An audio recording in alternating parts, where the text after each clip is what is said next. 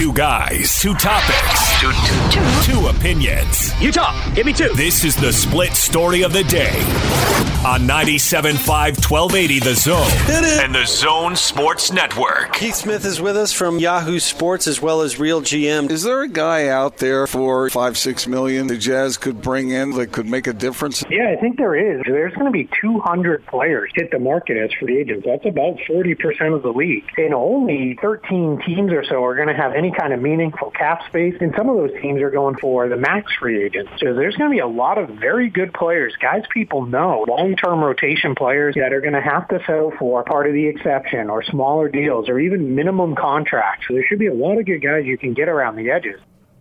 Gordon, free agency is right around the corner, and this year's free agency in the NBA uh, should not disappoint. And there are rumors out there that actually involve the Utah Jazz. Uh, you've been talking about this for a while now, uh, Gordon, but uh, Tony Jones reported over the weekend that Tobias Harris has strong interest in the Jazz, and the Jazz have strong interest in Tobias Harris. Uh, Tony adds also that because of the Conley trade, financially, it's very unlikely. It would be very difficult to do, but regardless, there is mutual interest out there in Tobias Harris.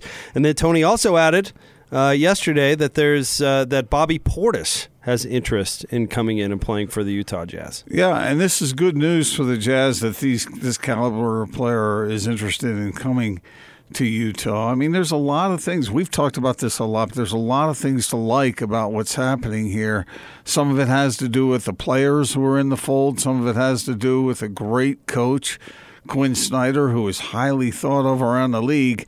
And uh, and players do want to come here, and agents know that if their player comes here, chances are they're going to have one of the better runs of their entire career. And I think that's true for Tobias Harris. I mean, I know the situation in Philadelphia. I you know I don't know how he feels about that, but uh, I I I'll say it this way: I was informed long ago that he liked it here and I've stood by that for months now, and uh, continue to stand by that. And others sounds like that's what they're hearing as well. But can the Jazz do it? Jake, you're the capologist around here. What would they have to do if he really wanted to come? What what could they do? In all honesty, Gordon, I don't think I don't think that there's much that they could do, especially if Tobias wants to to get the max, because it would be I mean, I don't even know how they do it. If in order to get that kind of money under the cap, they would have to move pieces that they have now around, eh, possibly some sort of sign and trade, maybe with Philadelphia. But they, I mean, why would they be motivated to do that unless the Jazz sent back something of, of real value? And so I think Tony's 100% right uh, that it is extremely unlikely likely financially. But, you know, we, if there's one thing we learned about LeBron going to Miami, is that in the NBA, anything's possible yeah. if you're motivated to do something. Uh, but I, I would say the most likely outcome is if Tobias were to come to the Jazz would be that he would have to take significantly less than he possibly could other places. What what would be the most convenient way to manage it? Let's say Tobias Harris really wants to come here, but he wants his money too. What would the Jazz? Could the Jazz do it and keep Mike Conley, Rudy Gobert, and Donovan Mitchell in place? Uh, I think it. Uh, yes, I think it's possible. They would have to obviously move other parts. Right. You're now we're talking about Joe Ingles. We're talking about Dante Exum. But we're, and then what, what they, player, they'd have to renounce obviously Favors rights. What player on the Jazz roster, other than the ones I just mentioned, are in Harris's league? Nobody. All right. Boy, can you imagine that? I mean, I, I don't know. I don't know what they'd have to give up. But Mike Conley, Donovan Mitchell, Tobias Harris, Rudy Gobert in your starting lineup. That's formidable. I mean, they'd be razor thin because, I mean, they'd be filling out the roster with, uh, you know, me- veteran minimums and that sort of thing. Well, we've talked about this in the past. The Jazz are good at finding sort of diamonds in the rough, or at least serviceable players who might be able to come in and do it. And look, I don't know whether this is going to. All I know is that this Harris is intrigued by playing for the Jazz. 20 points a game, eight rebounds, nearly three assists. I mean, this guy can play. Well, and I think the it's no coincidence that we see uh, Portis and Harris mentioned because the Jazz have a role for that type of player. This would be a situation where they would step in and immediately contribute to a role that the Jazz desperately need. That's to spread the floor, be able to play and defend that four position. And both those guys, Portis and Tobias Harris, fit that to a T. Right. Portis now would be. Um, I don't know about well, significantly less expensive, and he's a restricted free agent. So there's that chance that Washington would would possibly want to retain him. But I mean, both those guys can stretch the floor at that position, and the Jazz really four- need that. Dude shoots forty percent from three. Right. So, I I mean, maybe we should give these players more credit for uh, intelligence about their careers, where uh, and not be surprised in the slightest by these guys because they're probably smart enough to look at the landscape of the NBA and say, I can step right in here to a playoff team that has a real shot, and I would play a real role. Yeah, yeah, and I yeah exactly all that true, and I think that agents and the players are, especially one that has a certain mindset. That winning is important to him, and a certain environment is environment is important to him, and a certain coaching style is important to him, and uh, surrounding yourself with a certain brand of of teammate is important. Yeah, it it, uh, it makes some sense now. Will it happen? Can it happen? What needs to happen in order for it to happen? Uh, th- those are the big sticking details. So Cody tweets at me, and I get this question a lot. Uh, he says, "Why can't they just go over the salary cap to get Harris?" And I've seen this from a lot of fans out there that that send a lot of uh, shade the franchise's way, like, "Come on, don't be cheap." The rules in the collective bargaining agreement state that you cannot go over the salary cap to sign someone else's free agent. You can go over the salary cap to sign your own free agent, but you cannot go over the salary cap to sign uh, an unrestricted free agent. so, and that's the reason they would have to move other pieces. Right, because they're basically up against the cap, more or less, if they keep favors, keep Neto, and make this trade for Mike Conley, which is obviously going to happen. And they wouldn't be able to. The only thing they'd really be able to spend is the $4.7 million exception that they qualify for, and then sign veteran minimums contract. So you can go over the cap to sign somebody to a veteran minimum but you can't. It's it's just not as simple as saying, "Well, go over the cap. Who cares? He's a great player. Go get him." I'm sure the Jazz would if Yeah. that were that Yeah. were in the rules. But they'd have to make room under the cap, and uh, that would mean parting ways with Tony Bradley, Dante Exum, Derrick Favors, and Raul Neto. And don't forget that. It's not that easy to, well, it is easy to not pick up Favors option or not p- pick up Netos, but you'd have to find a home for Tony Bradley and Dante Exum. And that might be doable. Might be. You'd probably have to maybe include some draft picks to sweeten the pot on those two players. but- Okay, uh, look, I mean, this is something. and and Harris would still have to take less because Philly can offer him the most. Sorry. Yeah. So it depends on what's important Right. to, to uh, Harris. So let's just pretend here. Let's say that this deal can really happen. What would the Jazz do to fill out their roster? Well, you would you would see the likes of Georges Niang and uh, probably Royce O'Neale in that uh, equation would would stay. He's Well, not. those guys are capable. Yeah. So maybe these second round picks, they drafted three of them. Maybe they would have the potential to make the roster. And then you're looking at, you know, you, you saw what the Lakers did last year when they went out and signed, say, Lance Stephenson or Rajon Rondo. You're looking at those types of those types of veterans. If the Jazz did that, Jake, I and I really believe this. There was a time when I wasn't so sure, but I really do believe that they would go out and get the kinds of individuals who would add to the locker room uh, environment in a positive way. Now, how capable they would be on the court, that would be something that would uh, be left for Quinn Snyder to get the most out of him. But I think he probably could do that. I, I would you. Okay, so would you do that deal? Would you unload those players you just talked about in order to get Tobias Harris? I would. I think it's a significant enough upgrade at that position. I mean, you'd have to find somebody else to back up Rudy, and that would be that would not be easy. Yeah. Yep. I, I think most Jazz fans would be pretty excited about this prospect. Well, I think, and this is something we've discovered throughout the years. For the most part, your NBA champions are not the deepest teams; they're the teams with the top end talent, the best players. Yes. And I mean, we saw, uh, you know, we saw Miami. It, it, was tough for them to get there the first year with LeBron, Wade, and Bosh all together because they still had a little bit of feel, filling out of the roster to do. So it's not everything. Uh-huh. But once you saw them add a couple of role players, I mean, they were pretty near unbeatable. So it's it's not all about the top end talent, but for the most part, Gordon, it's about the top end talent. The the when the Warriors had a chance to get Kevin Durant, you know, they let Harrison Barnes and Andrew Bogut go, and and they went and got that top end talent and made them one of the best basketball teams ever assembled. Yeah, it's, it's top end talent, but it, there's the other factors as well. They have to be able to play together. They have to coexist happily. All those things because you don't want things blowing up in your locker room. Guys getting selfish, but that's one of the reasons I think that there is so much interest here is because this particular player is has that kind of makeup, that kind of character that would work here. And so can they pull it off, man? That, that that's the big question. Like Tony said, it's probably a long shot, but man, it sure would be interesting, and I think it would fire up this fan base in a way that people would be more excited to see this team play this year than since the Stockton Malone finals years. Well, if you could piece those four players together, there's not really a better, you know, top end Western Conference team out there as it stands right now. You know, maybe LeBron and, and Anthony Davis add something uh, They would have to add something really special. Right.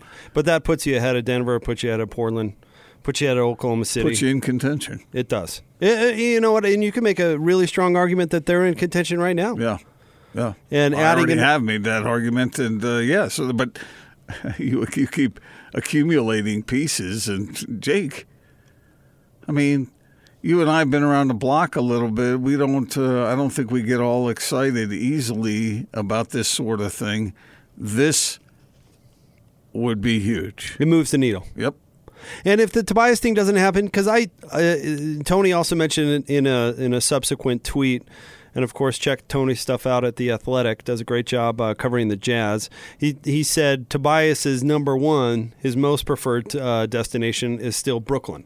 So it, you know the the odds of it happening are are unlikely, but you you like to hear that the Jazz are out there exploring yeah. all of this, and, mm-hmm. and I would guess that they'd be very aggressive to make that happen and, and make that possible. And then to hear that news about Portis, uh, now he's he's doesn't have the best reputation in the Is locker room. Punch somebody? He punched Nikola Mirotic, but broke his uh, uh, I think broke his nose. I mean, Nikola was he was sidelined for months, so you know he's he's got a little baggage, a little history, but we've talked about this before. The Jazz have a really strong locker room, and they've got a strong leadership uh, uh, uh, structure.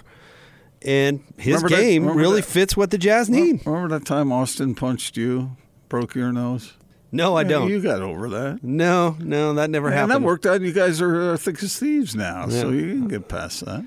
Well, you never know who was at fault not to, you know, the punchy or puncher. We don't know what Mirotic did or did not do, so you know, you never know the whole story.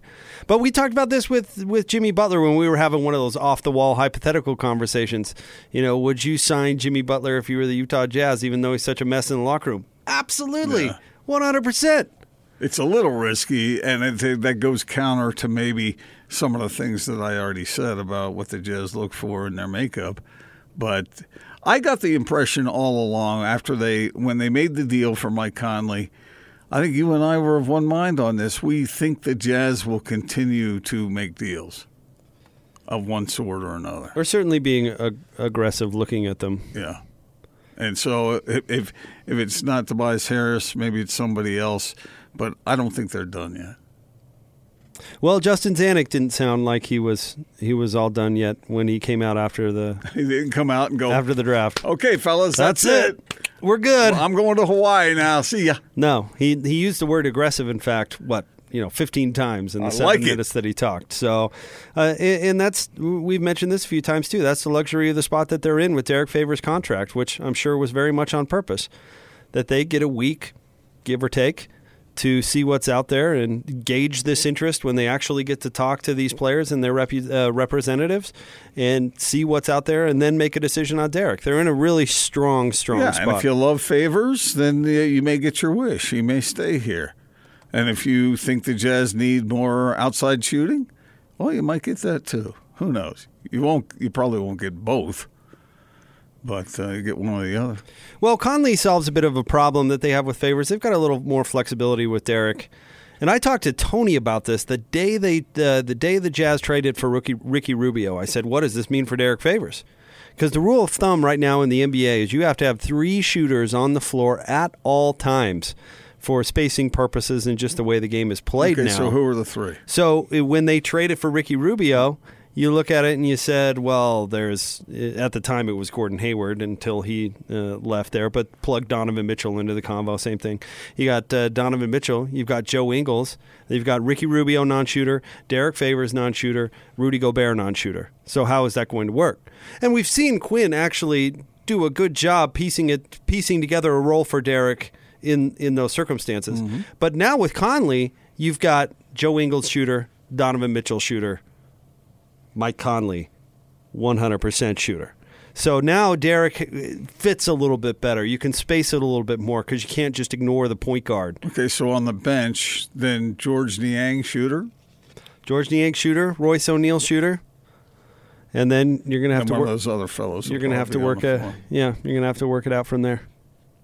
But that's that's one thing about the Jazz fans should be super excited about Royce O'Neale's development. Last year he took a big step in the shooting department, a big step. And Gordon, it it was mid season because he did not start off the season shooting all that well, No. and he finished the season really shooting well. So the, that emergence is is a big deal and gives the Jazz some flexibility. But their starting lineup will have three shooters out there. Well, shooters got to shoot. Well, DJ. Uh, Not enough shots to go around with all the shooter. You know, uh, you know the irony of that, by the way, not to get us totally sidetracked on something, but DJ was talking about the Celtics, and it was after Hayward or went uh, or something went there, and his point was that people are going to be unhappy because there's not enough shots to go around, uh-huh. and we all teased him because he worded it, you know, in a unique way. Shooters. But was he not 100% on the money? Shooters. As usual, he is. Too many shooters. Too many shots. Not enough shots to go around for all the shooters. Shooters. Shooters. Shooters. Well, the, the Jazz's Too problem many in the shooters. past is Too they, many they haven't had Not enough shots to enough go around for all the shooters. Not even close. Yeah. They haven't had that problem. They had too many shots available to too few shooters. Exactly. But it's kind of funny about that. DJ was right on the money because as soon as Kyrie Irving and Gordon Hayward came back and said, "Hey, hey, boys, I need the rock. Got to get my shots up," Everybody else got all dusted. everybody else was like, "Hmm." I don't know how much I like this. Tonight, Gordon, the NBA awards will be announced, and Rudy Gobert is going uh, is nominated, obviously, for his second consecutive Defensive Player of the Year award, and I think he's going to get it. He should get it. No, uh, no other player affects an entire game like that guy does at the defensive end.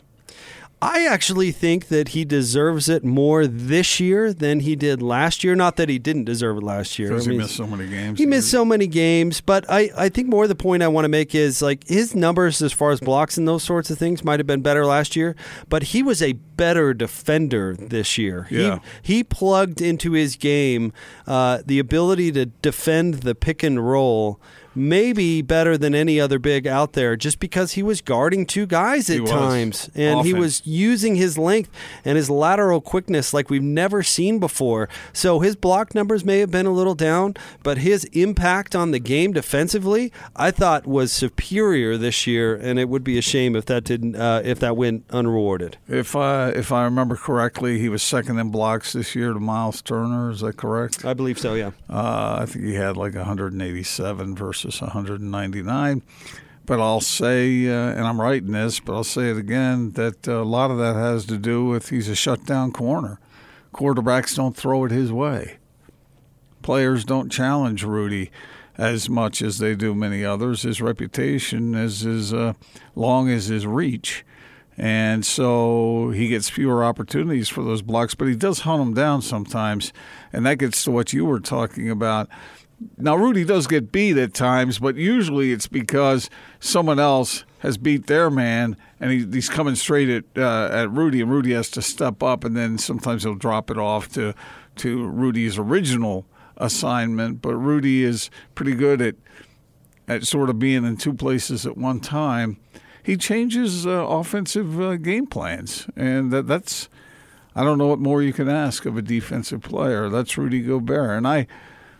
I think that uh, Rudy has been more valuable than, than than the numbers, like you said. It's it's his presence that really really matters, and I think most people know this. Most people who are uh, watch the NBA on a regular basis are aware of this now. It's common knowledge, but we'll see because sometimes weird things happen. I mean, he should have been an all star too, but that didn't happen either, right?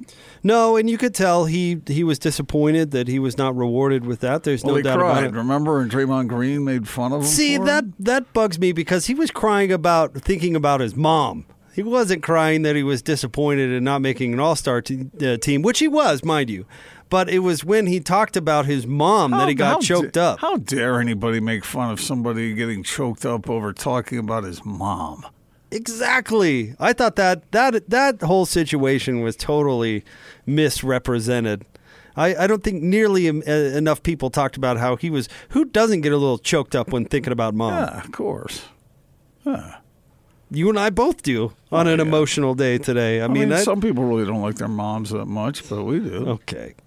Uh, so Rudy, I I think he should get it. Most um, uh, prognostications that I've seen out there have uh, have Rudy winning it, and um, most uh, of our NBA Daily Assist guys, in fact, maybe all of them, have told us that they submitted their their votes for uh, for Rudy Gobert. So, Do you I- think there's any kind of bias? Do you think there's any kind of East Coast bias or some bias toward a more athletic player or that kind of thing? I think we're past that now. Um. Oh, I don't. I, I think there's still an East Coast bias out there. As long as you know what percentage of our country lives on the East Coast. And even our respected guests that we have, I'll, I'll never forget that conversation we had with Chris Mannix about Rookie of the Year. And it was just like Donovan was being dismissed. Yeah. It's like, wait a second, stop. Stop and look at this a little more carefully. Ben Simmons can't shoot. Nobody seemed to take that into account and saying, "Oh yeah, Ben Simmons rookie of the year." But anyway, I, I do think that that exists, and the fact that, and I know Adam Silver's trying to do something about this, and I hope he does. But the fact that when the Jazz are nationally televised, it's at you know eight. Uh, let's see, when they're on at uh, at eight thirty, Gordon, that's a ten thirty tip out east, Yeah. back east. Yeah, I got it. You did that on purpose. I did do that on purpose, yeah. did. That's just because you're cantankerous. But I, I think it affects college football. Uh, I think it, it affects all sports. It, Pac it- 12 needs to move their kick times up. Yeah, it affected uh, the NBA ratings last year when LeBron goes out west. and uh, all of the tip times are, are late and in the middle of the night. They saw ratings take a dive. That shouldn't be shouldn't be a big surprise. So, I, I do think there's that bias, but I think there's also the respect for Rudy out there because the, you know hopefully these voters are in the know. They're expected to be, and if you're in the know and you watch Rudy on a consistent basis, Yeah, you can do- see it. You do know. Uh, speaking of bias, I've got one myself. I don't like the way James Harden plays. I don't either. So am I supposed to not vote for him for MVP? Would you vote for him for MVP, or would you go a different way? All right, so and, and let's go through all of these and, Okay. and talk about uh, what we would do if we had a vote, uh, Gordon. Um, James Harden statistically had a pretty amazing season, especially that one stretch run there when when Chris Paul was out, where he was Carrying the globe. tying records from Wilt Chamberlain and all this sort of stuff. I mean, that's that's pretty historic. But you, but Gordon, I am biased to the two way player. I am, and maybe to a fault. But I think that Giannis had the two way season where he was most valuable. Do you have the statistical numbers in front of you on those? Uh. I I'll put you don't. on the spot here, But I can look them both up right Uh, now. I imagine that Harden's kind of are uh, far ahead of uh, the Greek Freak, but I would tend to lean your way on that one. And I heard Daryl Morey spouting the other day about how James is actually a great one on one defender. And I Oh, just? I could I couldn't help but laugh because even if that was true, you know those complaints that, that Chris Paul reportedly had about James Harden when it's not centering around him, just checking out. Mm-hmm. Yeah. I mean, it's ironic. I'm going to point out this play involving the two players that we're talking about right now. But when Giannis absolutely rifled the ball off of James Harden's head because he wasn't paying any sort of attention to what was going on, Uh-huh. that is what I find offensive. See, it's yeah, and I agree with you on that. If someone can do something and they don't do it because they don't feel like it, that to me is almost worse than if he can't do it at all. I couldn't agree more. And not just, I mean, not just here or there, but like totally just checking out. You know, it's easy when the, the camera's on you and you're playing one on one defense with somebody. I guess I'll try a little harder because the folks at home are watching.